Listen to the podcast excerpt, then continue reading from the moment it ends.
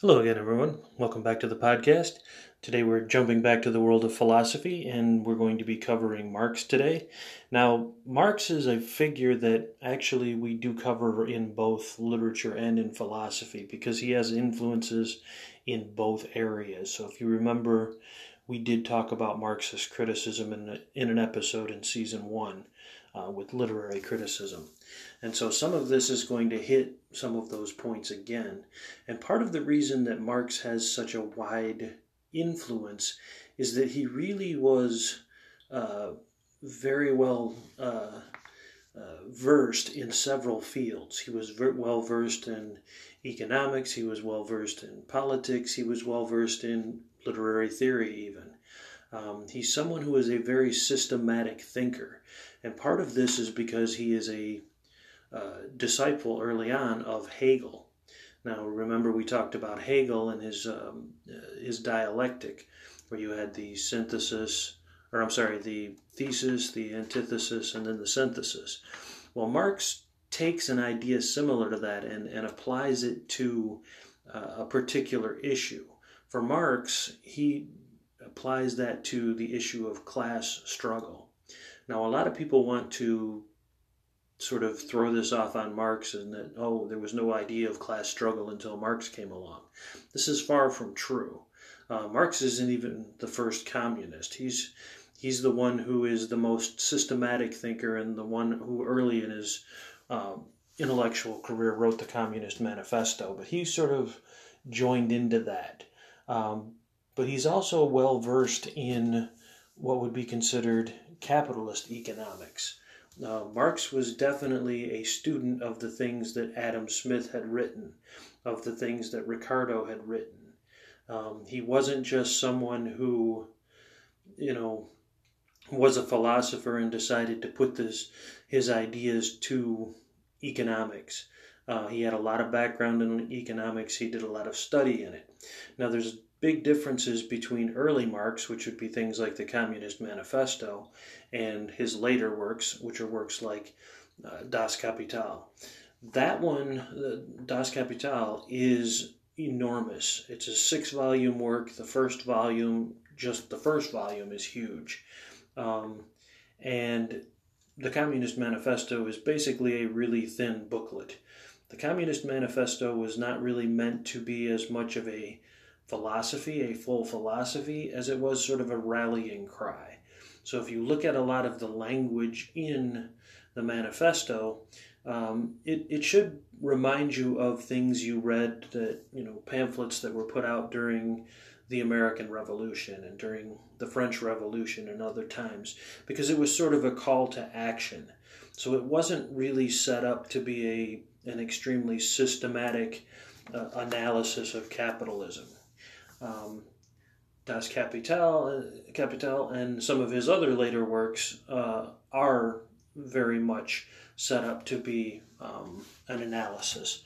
And so you have to think of Marx as two different time periods. You have the early Marx, who's very young uh, and naive on a few things, and then you have the older Marx, who spent decades studying and and reading and, and calculating before he puts these things together. Um, I'm not going to go through obviously all of him because his philosophy is enormous. Uh, he will actually be one of the philosophers we'll cover more in depth in future seasons when we get into individual philosophers, and there'll actually be quite a few episodes over him, the same way there will be quite a few over lots of other philosophers. Um, I want to talk about some of his main points. Um, couple of the things before we get into that. Um, Marx is often dismissed uh, as as being just sort of an idealist who created a utopia and was just kind of a dreamer and not a serious thinker. Well, if you read his more mature works and you look at uh, you know how much study he puts in and how much analysis he does of every level of society, you'll realize this is not the case. What you might be able to say about the Marx who wrote the Communist Manifesto doesn't apply when you look at his later stuff. He was a very, very serious thinker. He did put a lot of time, a lot of study, and like I said, a lot of calculation into this. He's also one of the people who you know comes up with a lot of the calculations um, that are used in economics. Uh, he's considered one of the three uh, classical economists. Uh, you have Adam Smith, Ricardo, and Marx. Um, so those things are to, uh, to, keep in mind. Also, um, he became a little bit, uh, uh, I guess you'd say, disillusioned with some of the things he he thought of in the Communist Manifesto because he thought that the um, the communist revolution was right around the corner. And when it fared, failed to materialize, he sort of went in and dug deeper into study to try to figure out some of the ways why it didn't materialize. So a lot of the arguments that are made against him are, are made because of the Communist Manifesto, not his later writings. The other big argument that's made against him, and this is the biggest one in the 20th century and beyond, is people will look to the Soviet Union, they'll look to China and North Korea and say, see, Marx's ideas didn't hold up. You know, Soviet Union completely fell apart. North Korea can barely feed itself. And China is slowly moving towards uh, having an economy that is a combination of communism and capitalism. But the problem with looking at those are none of those countries are ones that Marx would have even considered doing what he had in mind. Um, they didn't uh, they didn't address the main problems he saw with capitalism. I've talked about this in earlier episodes. His problem with capitalism wasn't that there were rich people. His problem with capitalism was that the workers who created the wealth uh, had almost none of got almost none of it, and had no say so on how that wealth was used and how it was distributed. So if you look at what was done in the Soviet Union and China and North Korea, they didn't really address that. Yes, they got rid of the capitalists. The capitalists were no longer making the decisions how the wealth was redistributed. But they just replaced them with the Communist Party and then whoever the leader of that party was. So basically, they just, you know, like like the Who song, "Meet the new boss, same as the old boss." Um, they just changed one system of exploitation for another. The workers still had no say so, still had no voice. You know, if you look at what he really was talking about with his, you know, dictatorship of the proletariat, well, that means a dictatorship of the workers. The workers make all the rules. Well, how can the workers make all the rules? Well, they got to get together and discuss it, talk about it, and vote on it. So it has to be very democratic. What you had in the Soviet Union and China and North Korea is you still had all of the rules coming from the top. Everyone producing, uh, you know, all of the value in the society had no say so. You had uh, extreme censorship from the top, which basically crushed any ability to innovate. You know, part of the reason that Marx saw the workers as being the ones who should lead was they're the ones that actually did the work and knew the most about how it should be done. So I'm going to go into some of the um, major criticisms that he makes against capitalism because even if you don't completely buy into the system of communism that he sets up, which a lot of people don't, and I don't believe all of the ideas of it either. Um, Marx, like everyone else I've ever read, has a lot of good ideas and a lot of bad ideas.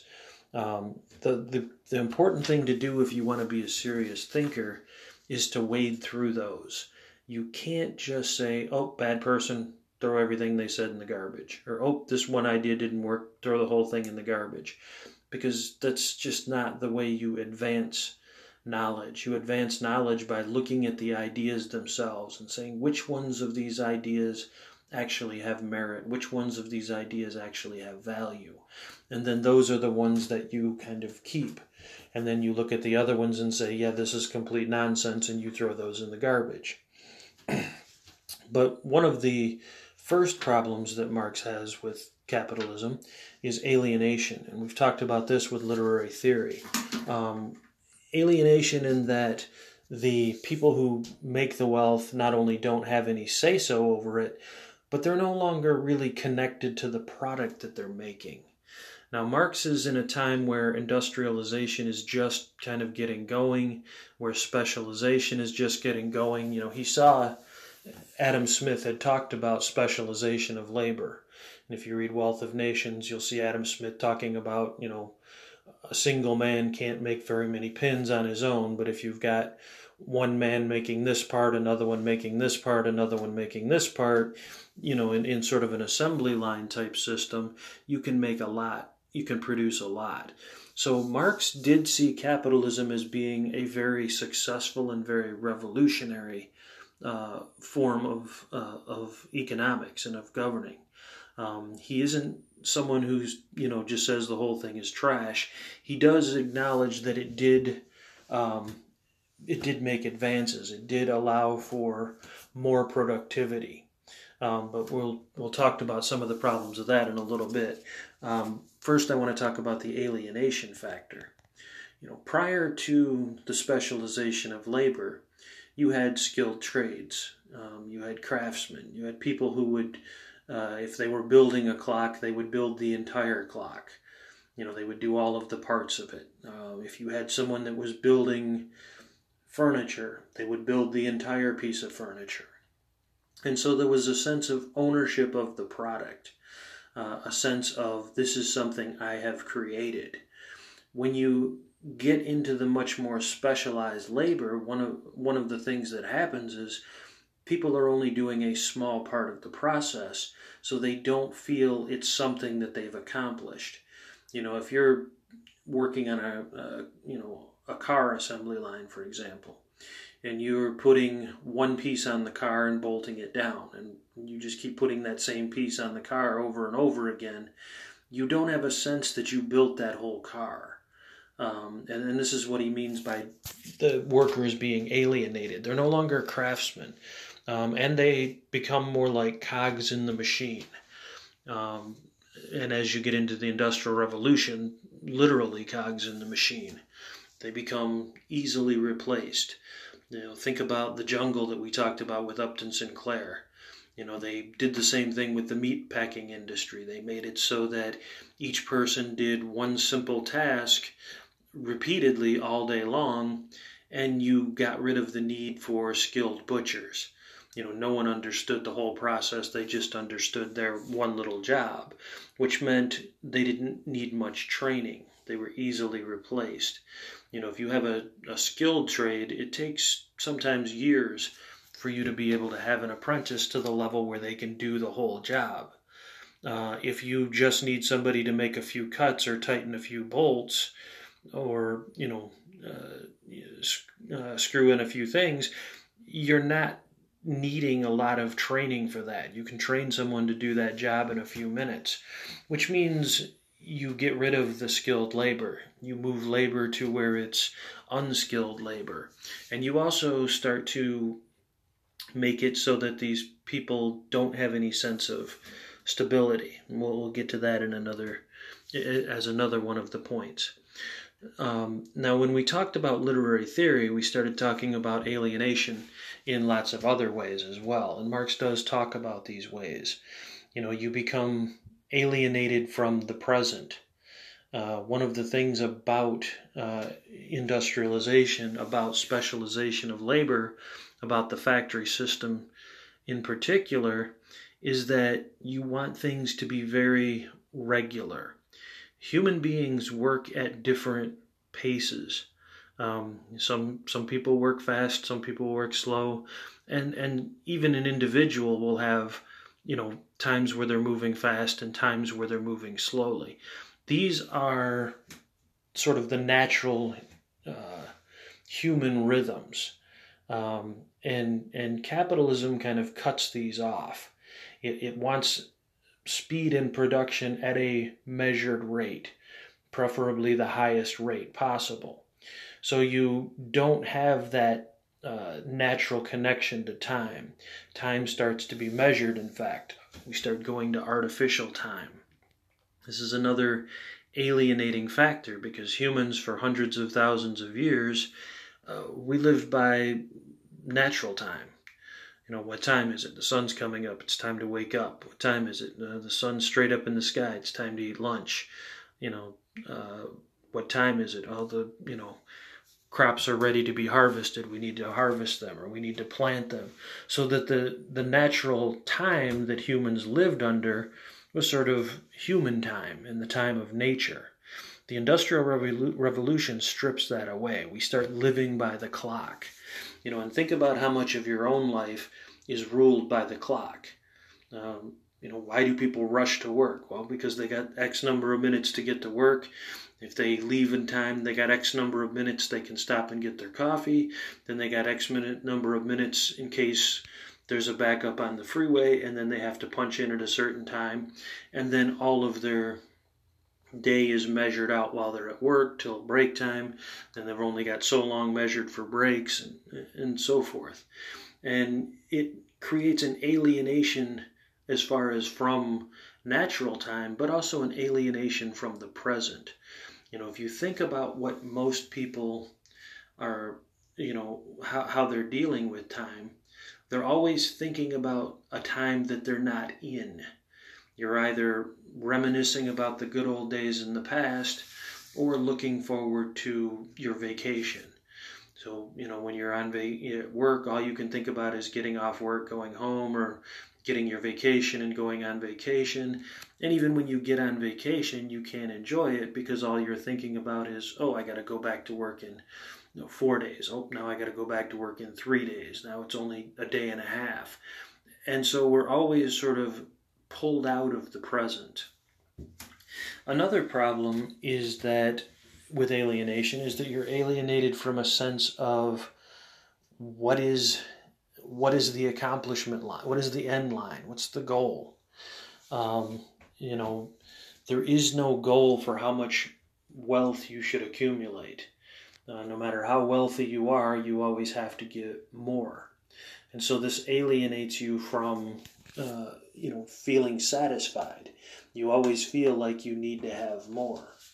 It also alienates you from sort of the natural uh, sense of belonging in the world because the world went from a place where, you know, it, it had uh, common areas that everyone had, and then you had some private areas that were owned by private individuals, to a, a time and a place where every single thing has to be owned.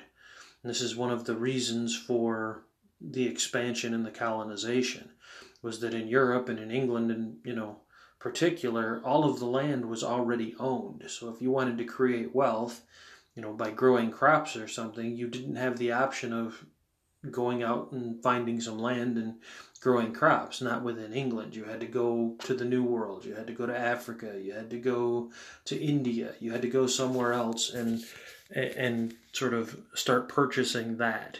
So you get to a sense where everything is owned by someone. And this alienates uh, people from a sense of the group. You know, there's nothing that's ours that we share. Everything becomes mine or not mine. Uh, the second argument that he makes against capitalism is it causes insecurity. Um, since workers are mostly unskilled and performing simple tasks, you can replace them easily. You can easily just fire them and get someone for cheaper. And one of the things that happened frequently um, was that it, you know, they figured out it was cheaper to hire children than adults, so they would often fire adults and hire children instead for a much lower wage. So a lot of times families would actually have to sell their children practically uh, into the labor force just so they could survive because you know the, the adults couldn't find work so you get this insecurity. You could lose your spot at any time. This is not something that was uh, very common for humans prior to capitalism. Um, prior to capitalism, the only way you would really lose your spot because everything was, you know, firmly grounded in the feudal system would be if another country invaded and took the land. You know, if somebody else came in and took it away that way. But, you know, as long as you weren't invaded and lost your country that way, you were pretty much tied to a space. If you were a peasant farmer, you were you were sort of tied to that land and you knew you were going to be there.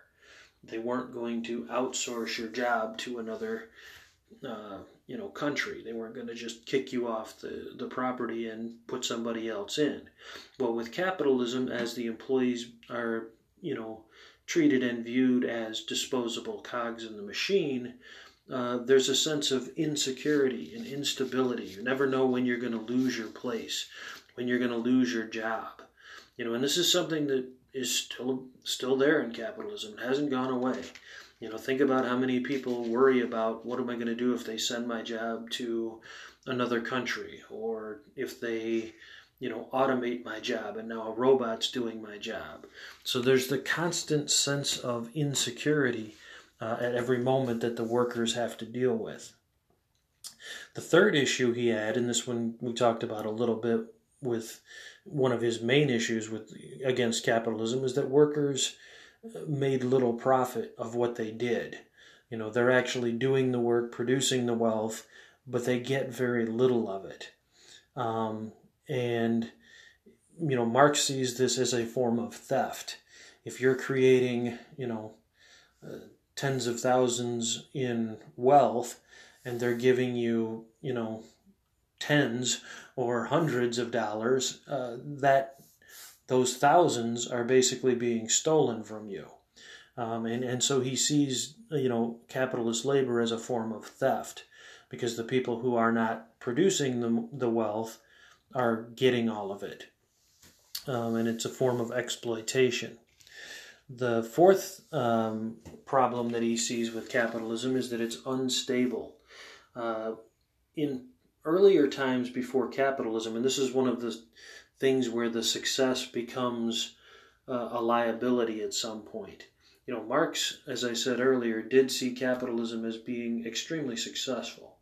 It was extremely it, was able to be productive, very productive, much more than the systems that came before.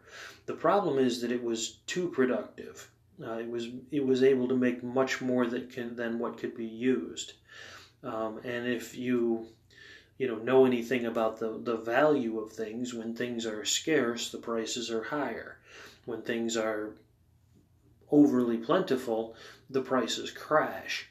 And so, because of the efficiency, capitalism was creating these um, periods of basically bust, where they'd have so much stuff that they produced, they couldn't get rid of it, they couldn't sell it. And then that whole system would collapse for a while, and you know, you'd have layoffs, you'd have unemployment, you'd have places closing, uh, and eventually the substances created would get used up and there'd start to be a demand again and things would come back uh, you know come back into use. But these you know regular unstable periods uh, were happening frequently. And again if you think this is you know just marx making this up out of nothing and this isn't true you know look at how often we have major recessions or even depressions you know they capitalism has a crisis about every 10 years now. Um, and so we have these constant downturns where it seems like everybody's doing well, everybody's got a lot, and then all of a sudden it all falls apart and, you know, everybody's scrambling trying not to lose everything they have. The fifth um, problem that he has for it is that, you know, not only is capitalism bad for the workers, it's bad for the capitalists as well because he sees this as a way of uh, them losing their humanity.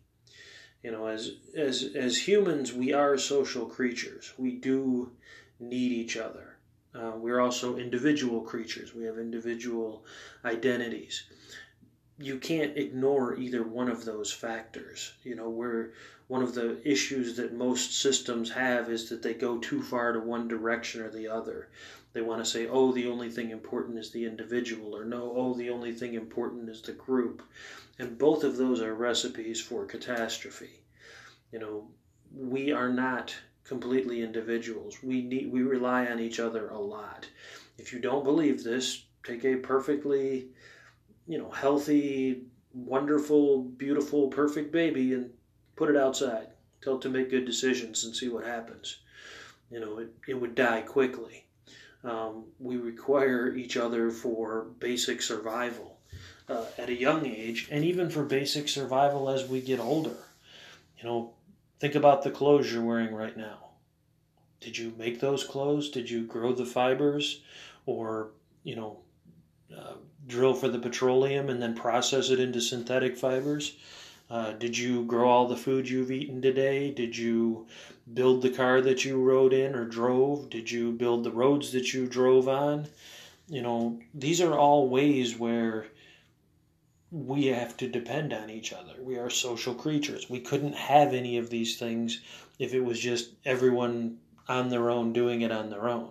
Now, the other extreme is just as bad, where you have everything is collective and there's no individuality at all, because then you now don't have any innovation. Everybody's doing the same thing the same way for all of eternity, nothing ever improves.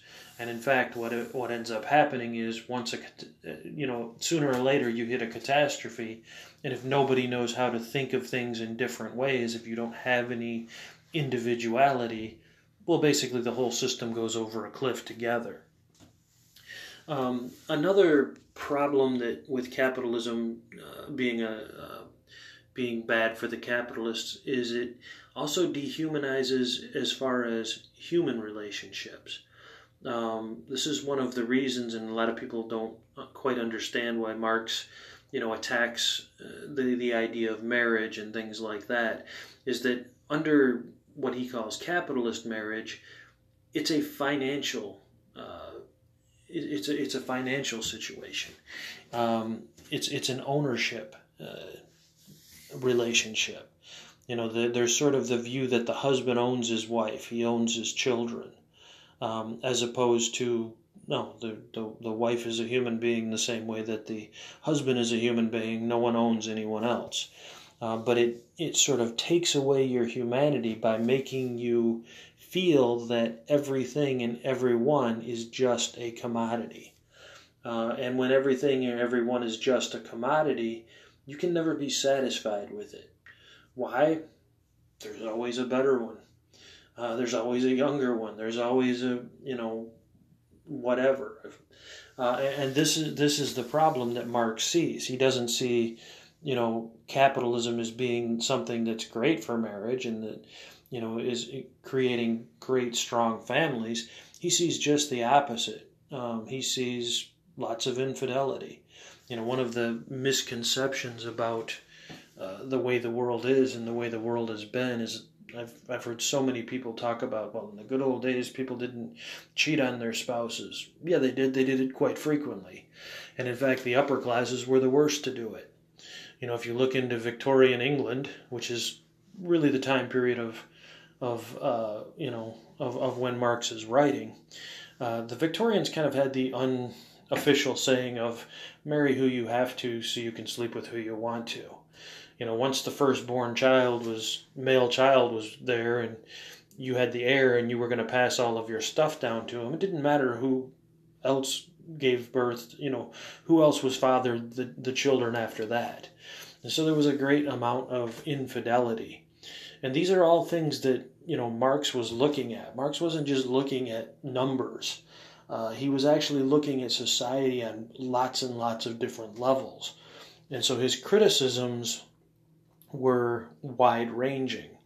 Um, they weren't just you know rich people are bad. They were you know looking at the system and how it changes people, how it forces everything into an ownership, how it forces everybody and everything into being a disposable commodity. Uh, and you know these uh, these criticisms that Marx made we can still see. I mean, you can look at society today, capitalism, where we think capitalism is won the day and the others, you know, Marxism is completely thrown aside. Even if that were true, none of the criticisms that he made about capitalism have been addressed. You know, there's still amount a large amount of alienation, even more than in the past.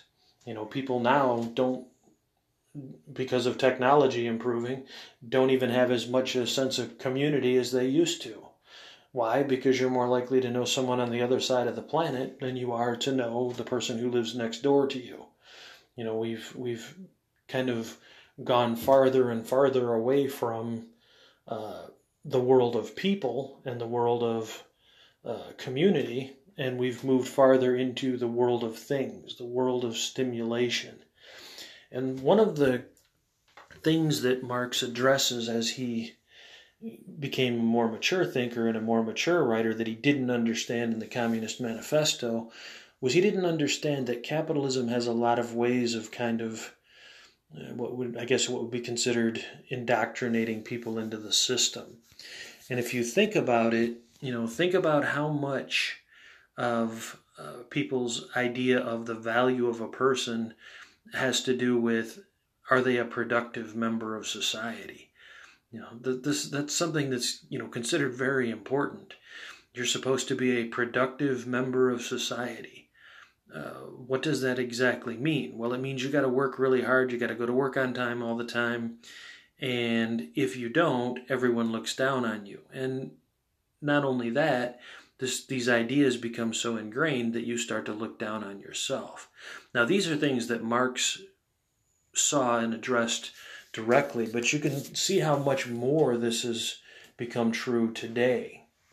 You know, Marx was living prior to uh, electronic media at all. No radio no tv none of that stuff. Advertising that that stuff really didn't uh, come into popular use. This is something that really takes off in the 20th century.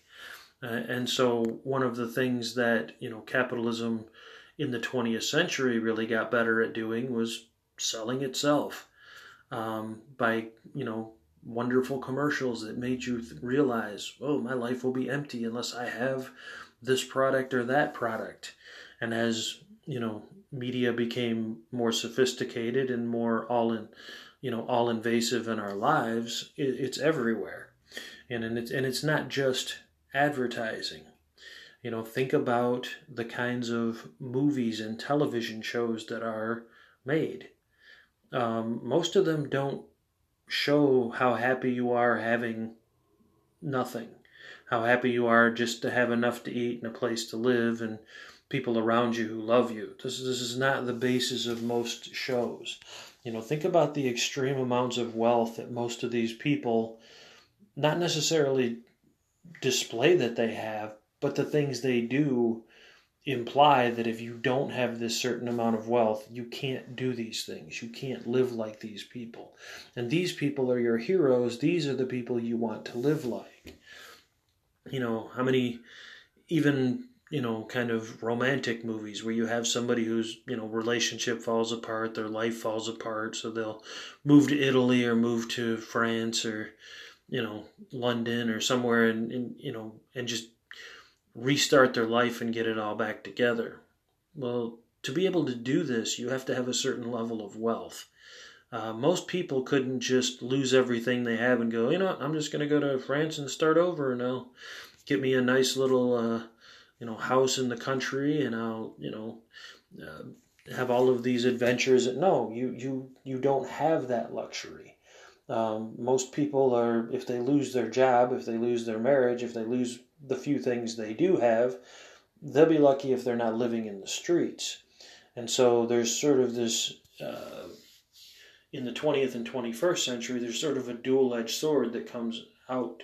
Uh, one is this constant showing you of the good life, uh, and the other is kind of hinting at what is going to happen to you if you fall behind, if you become one of those homeless people that are anonymous and that no one cares about.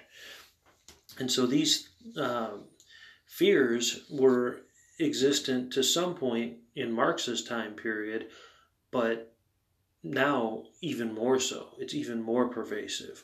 You know, think about some of the shows that we have and how the whole premise of the show is this is what rich people do and don't you wish you could be them you know how many reality shows do we have where the whole goal of the show is to become wealthy to become you know famous? Uh, and, and that's sort of the goal that a lot of people have. We, we've almost come to the point in our society where we don't feel we even exist as a human being unless we're famous Oh, that's that's just a nobody. They don't count. Who cares what happens to that person? Oh, this person's famous. Oh, I wonder what you know. I wonder what kind of uh, uh, snacks they have when they go to the cafe. You know, and we have people following around rich people, taking pictures of what they're eating, taking pictures of what they're wearing, what they're doing every moment of the day. And all of these things, you know, Marx, if he were alive, would talk about, yeah, this is how capitalism keeps you in line. It fills your head with artificial needs and it fills your head with fears. So much so that your only thought is don't fall behind. Keep making more, keep working harder, or else you're going to be useless. Okay, I'm going to break off this episode. Um, my next episode, as I said, will be on the film uh, Metropolis, which is a silent film. If you get a chance to watch Metropolis, you can generally find it in a lot of places for free online. Uh, it's a 1927 film. Uh, don't watch the uh, newer Japanese anime film called Metropolis. It really has nothing to do with the with with the one I'm going to be talking about. So if you watch the newer one, the the anime, you're you're going to be wondering what in the world I'm talking about as I'm discussing the film. Uh, this is the Fritz Lang silent film. Um, now I know a lot of people aren't huge fans of silent films because they haven't really been produced in a long time, but I definitely think if you can cultivate the taste for them, you'll be pleasantly surprised. Uh, there's a, there's a lot of uh, there, there's a lot more physical acting that has to go on in a silent film. Uh, we we forget how much words convey, but also how much meaning gets conveyed just through body language. And the silent films were, you know, they did a masterful job of showing, uh, you know, telling whole stories, mostly with body language and facial expressions. Um, so we will be talking about that next time. I hope all of you are doing well. I hope all of you are staying safe. Have a good night.